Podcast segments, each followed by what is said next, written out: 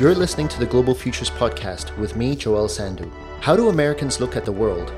What is the American public's opinion on U.S. foreign policy issues? What can help explain the divide in American politics? These are some of the tough questions our guest today tries to answer. To do so, she engages in conversations with American citizens outside the Beltway. And in this episode, she shares her main takeaways and impressions from these conversations.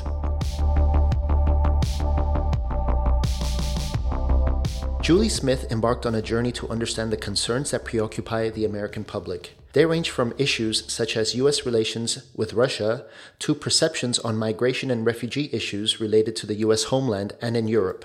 She came face to face with diverging public opinions, especially in terms of the U.S. engagement in the Middle East and on questions of U.S. global leadership. In this episode, my colleague Thorsten Benner travels to Washington, D.C., in America to speak with Julie Smith a senior fellow and director of the Transatlantic Security Program at the Center for a New American Security. Among the previous positions she's held, Julie served as the Deputy National Security Advisor, as well as the Acting National Security Advisor on foreign and defense policy issues to the Vice President of the United States. She was also the Principal Director for European and NATO policy in the Office of the Secretary of Defense, and she was also a Robert Bosch Foundation Fellow.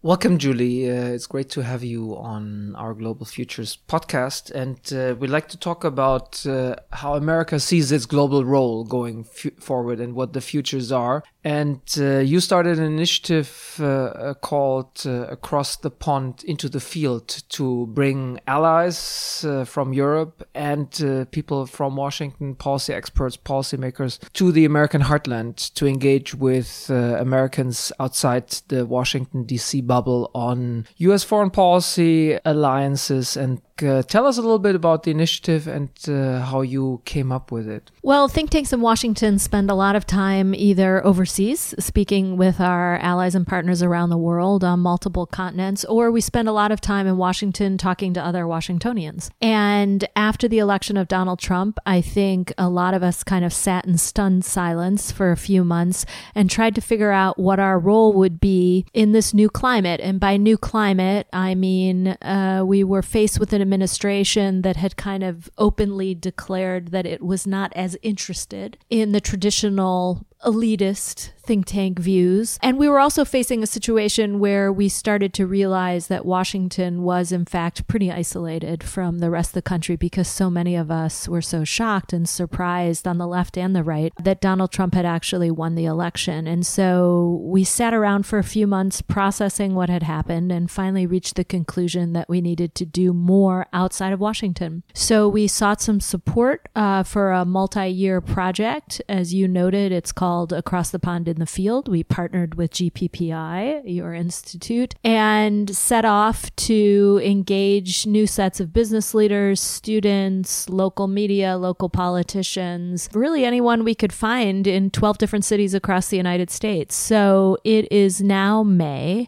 and we have been to three cities. We're about to go to our fourth. And we have learned a lot about how Americans look at the world, how they look at Europe more specifically, what gets them riled up, what doesn't get them riled up.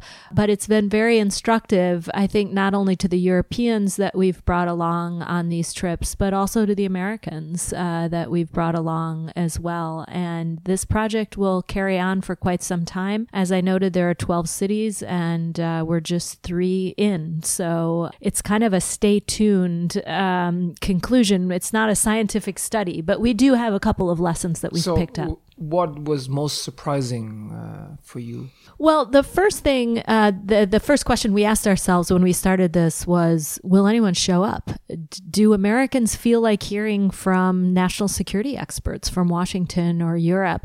And how will we find these so-called people uh, that are out there in these cities?" And what we found pretty early on after our first trip in Pittsburgh, and through some of my own personal invitations, I've had to come out and speak in faraway places, is that people actually are very hungry to engage right now, uh, particularly on the question of foreign policy. It doesn't mean we all are in agreement about any particular issue, whether it's Iran or North Korea or Russia, but by and large, people do want to come out and have a conversation. And so I guess that surprised us in the sense that we recognize that Washington has a bit of a bad reputation. You call someone and say, Hi, I'm from Washington. I want to come and talk to you. You know, sometimes the answer on the other line is click. Uh, so we were relieved to see that people came out and were willing to talk with us. So I guess that's point one. Another thing that surprised us along the way is how politicized the issue of Russia has become polling data from the last couple of decades shows Democrats and Republicans largely in agreement on the question of Russia, whether or not they have a favorable view of the country or they're fearful of Russia, whatever the question is,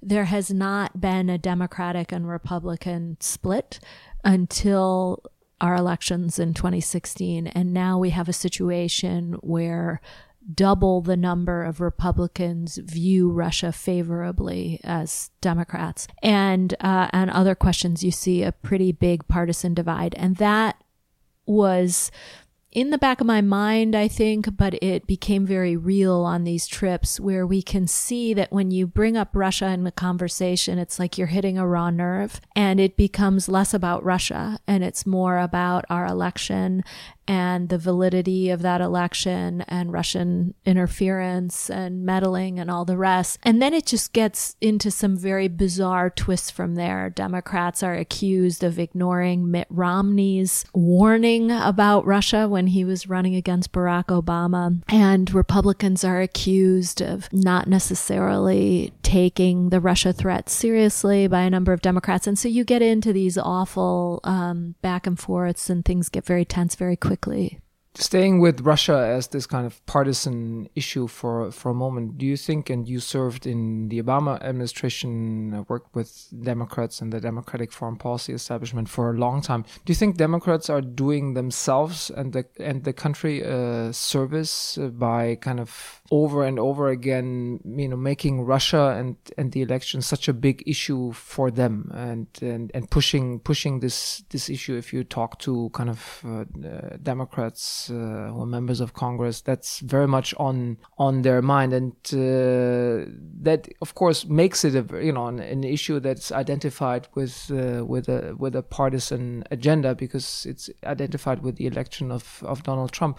So do you do you, do you think that's a good thing? And or is there any any way out to bridge the divide and focus again on kind of not just Russia and election meddling but also dealing with Russia as a strategic challenge for the Western alliance well, I think what's odd is it Russia as an issue is so politicized outside the Beltway, but in this town, it's not necessarily politicized. You can find a number of Republicans and Democrats in the field of national security and foreign policy that generally agree on the nature of the problem and the tools we need to tackle Russian aggression, for example. But of course, it's viewed entirely through a different lens once you leave the inner city, you know, the beltway that goes around Washington. So, yes, it has become kind of this Democratic calling card that the Democrats are accused of overstating the threat and, and all the rest. I think the secret is in not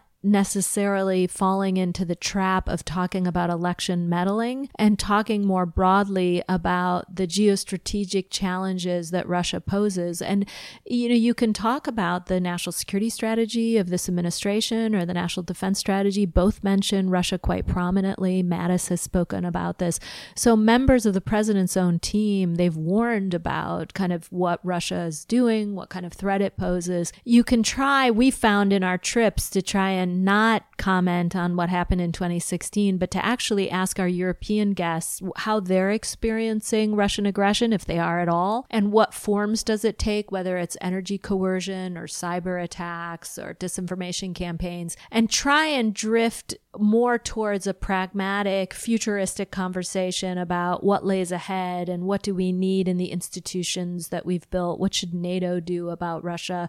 And how can we still have a relationship with this country while also deterring future bad behavior? And if you frame it just right, you sometimes can maneuver your way through the politics, but it, it becomes very, very difficult. Do you have any signs that uh, misinformation or disinformation campaigns on Russia and other issues uh, have been successful in terms of strange views taking root uh, with uh, the citizens you encountered?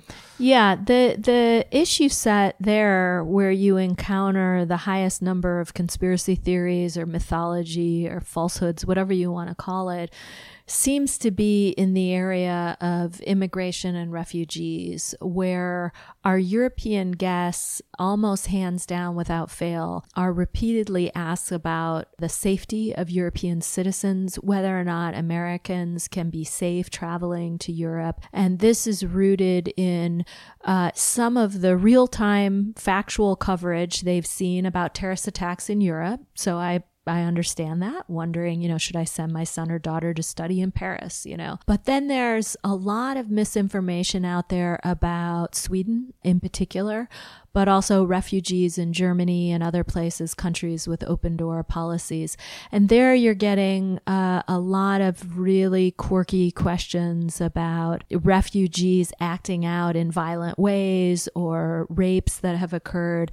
And almost without fail, the person that's being asked the question, the European, can immediately cite the conspiracy theory or the disinformation campaign that's driving that question. So we do encounter those types of conspiracy theories on other subjects, but I would say the large majority of them are tied to questions of immigration. What other questions did your European guests get? What other kind of critical remarks were they faced with? Well, outside of the questions of immigration and refugee policy, of course, because the president has put a spotlight on it, we've had, particularly for some of our German guests, a lot of questions about defense spending inside the NATO alliance. Why are allies in Europe not stepping up and committing to the target of 2% of GDP? And Germany specifically seems to get or bear the brunt of a lot of the animosity and the, the anxiety over burden sharing and the there's the sense that you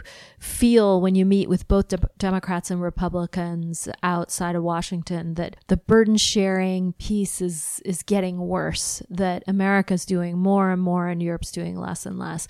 And so we do find our European guests peppered with questions on defense spending, and then kind of in second place because again of what's been in the headlines. Questions about trade tariffs some TTIP questions the transatlantic trade and investment partnership. Is it dead? Is it in the deep freezer? Are there any ways to revitalize it? Does europe care? Should we care? Um, some thoughtful questions on trade but also again a little bit of misinformation um, about the trade imbalances and kind of folks missing the investment that many countries in europe make in various corners of the United States. You think about BMW in South Carolina or, you know, all sorts of examples like that. They're less focused on those investments, um, foreign direct investments, and more on the trade imbalance and what that looks like. Um, so, yeah, that's been kind of interesting.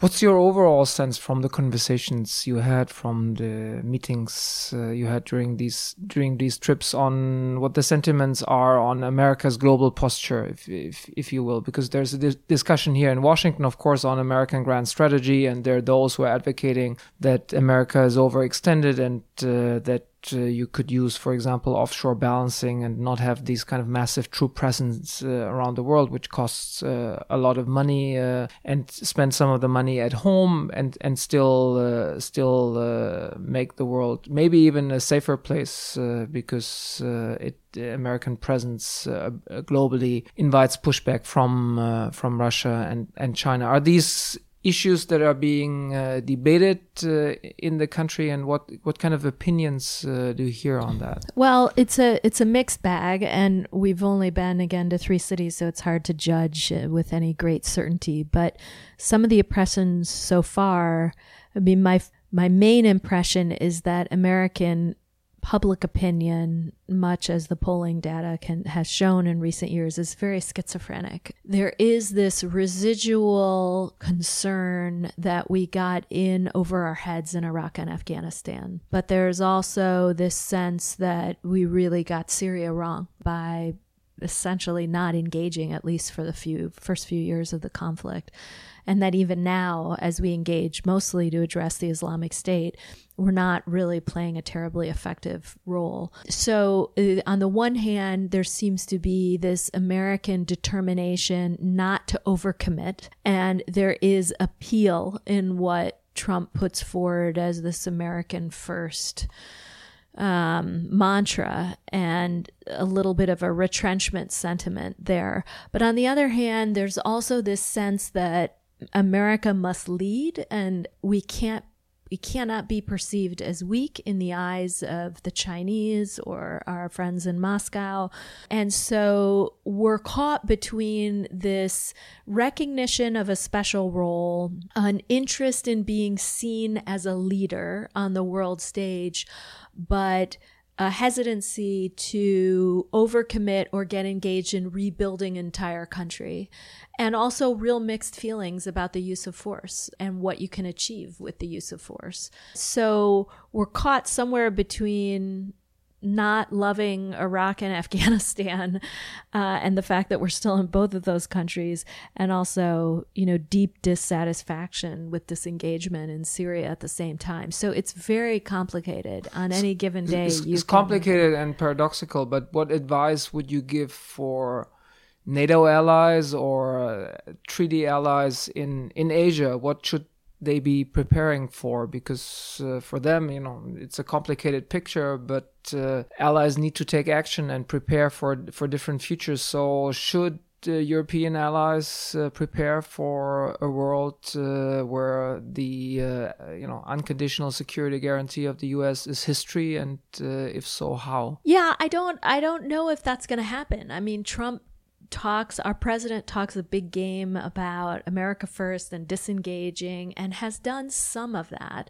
But in many other instances, he's doubled down in the other direction. So if you look at support for the European Deterrence Initiative, they've actually increased that number quite significantly in terms of making a commitment to European security. They're not talking about pulling troops out of Europe, the remaining troops that we have there. And so for an ally in Europe, for example, it's just hard to know what to expect. I think you expect the unex- unexpected. I mean, certainly his speeches are a good guidepost during the campaign. I mean, um, in terms of what promises he's made and what promises he wants to keep. But I don't know. I mean, we'll have to see. There's a NATO summit coming up. We'll see if he storms out of the room, you know, fist shaking at the sun, um, furious that allies aren't making the 2%, and what he would do if he concluded they're not doing enough. But on the other hand, he also likes to declare victory. And so for some allies, it's just a matter of repackaging old wine in a new bottle. There will be eight members of the alliance, in theory, that meet the 2% target at the end of this year. He could package that as a big win, pat himself on the back, forget that Putin was also driving some of that, and move on. And then the allies don't have a significant change in terms of U.S. posture. But in other cases, as with the Iran nuclear deal, we've seen a willingness to walk away, even when our partners ask us not to. So it's these are tough times to navigate because there's not a lot of certainty. He doesn't have a very well defined ideology that he's following. You know, on one week he said we're getting out of Syria within weeks, and days later, literally, we were firing strikes into Syria. So it, it's just hard to know as an American. And I can imagine it's even harder for some of our allies around the world. Do you have any advice uh, in, terms of how to engage with the administration and beyond for allies? You know, what are the most effective uh, effective ways to get a hearing and uh, have an impact on, on actual policy? Well, we've seen allies try different tactics. Um, we've seen the, you know, Macron approach of, you know, flattery will get you somewhere. But I, I don't know if Macron still feels that that's the case. He's he has succeeded in developing a relationship with the president. They're on the phone quite frequently. That's worth something. I don't know if you have to trip over yourself to really praise him at every turn and throw out, you know, put him at the center of your military parade. But he clearly clearly likes that. It's just from a policy standpoint, it didn't really produce much change either on our commitment to the Paris Accords, the climate agreement, or with the Iran nuclear deal. So I think the the recommendation I'd have for allies is play it straight and stiffen your spine, look him right in the eye. He seems to like people that are direct. He doesn't want to be insulted and he doesn't want to feel like you don't respect him, but I think you can be honest and um, lay out, you know, in the three minutes you have when he's not talking, lay out your argument and then try and develop positive relationships with those around him. You know, obviously Pompeo will be working more closely with our allies. Mattis has been very engaging with our allies. I just don't know about John Bolton. I suspect he's not going to be out in the world much, but certainly embassies here in this town can work to engage him. But uh, but it's tricky. There's there's no perfect route. It's in part because Trump doesn't often know what he's going to do. And, you know, from one minute to the next, it can change. I mean, the disconnect between the elites in the capital and people, citizens in the country out there is not limited to the US. Uh, it's also the case in Europe. Would you recommend uh, think tanks in Europe trying the same approach uh, that you pioneered with uh, the Across the Pond in the Field uh, program, or are there any other ideas you've developed uh, in in order how to bridge this kind of uh, divide between kind of uh, foreign policy elites that that have been used to just uh, you know having a conversation amongst uh, themselves and then having an effect on on foreign policy and citizens. Yeah, I do recommend this. It, it doesn't mean every think tank across Europe needs to develop a proper program like this, but to the extent that we all get invitations, I know I, you know, let's say two years ago, would often get an invitation on a Monday to come to Indianapolis and on a Tuesday an invitation to travel, I don't know, somewhere in Europe for a conference. And for obvious reasons, because I wanted to exp- expand my network and learn more about what was happening on the other side of the Atlantic, I would often accept the invitation overseas. And now I think it's it's all of us should think twice about accepting more of those invitations to get outside our respective capitals and spend time with everyday citizens. And you can do it as an individual just by accepting that invitation to go to Hamburg or wherever and maybe skipping the next event in Berlin. Or you can do it other ways. When you publish a piece, we often go to the same publications, the ones that are read by the elites, but thinking more about putting your next piece for us here in the United States in USA Today instead of the New York Times or the Wall Street Journal accepting radio invitations or trying to secure invitations to appear on outlets other than NPR here in the US. Again, a US example, but you know what I mean. So, trying to see if you can diversify the way in which you're getting your work out there and uh, either as an individual or as an institution. And then for me i'm also trying in each visit to kind of on the side to the extent that time allows it make a little pitch for public service because i think increasingly young americans are not viewing public service as as a viable option or one that they would desire and trying to explain to someone in Salt Lake City or in Pittsburgh why they should consider a career in public service is very important. And we have to keep doing that. And the same holds true for those working in Berlin, Paris, London, or any other capital. We've got to draw talent from outside the capitals, from other universities. We're trying to get intern applications from universities outside of the Ivy League schools. You have to give a little thought to it, but you don't have to start a huge new project. Sometimes you can make small changes just by thinking twice about how you're conducting your work. Thank you very much. Thank you.